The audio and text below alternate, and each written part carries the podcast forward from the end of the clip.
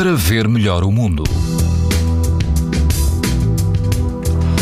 As temperaturas vão estar mais altas a partir de hoje e todo o país apresenta risco muito alto de exposição à radiação ultravioleta. Apenas no grupo oriental dos Açores o risco é moderado. No Algarve, na Praia da Rocha, o índice UV é 9, numa escala em que o máximo é 11.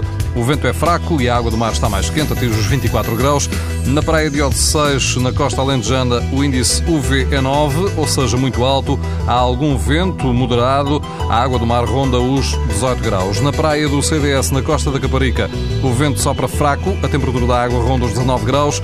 O risco de exposição aos raios UV é também muito alto. Pode ouvir estas informações no site da TSF e também em podcast. Para ver melhor o mundo.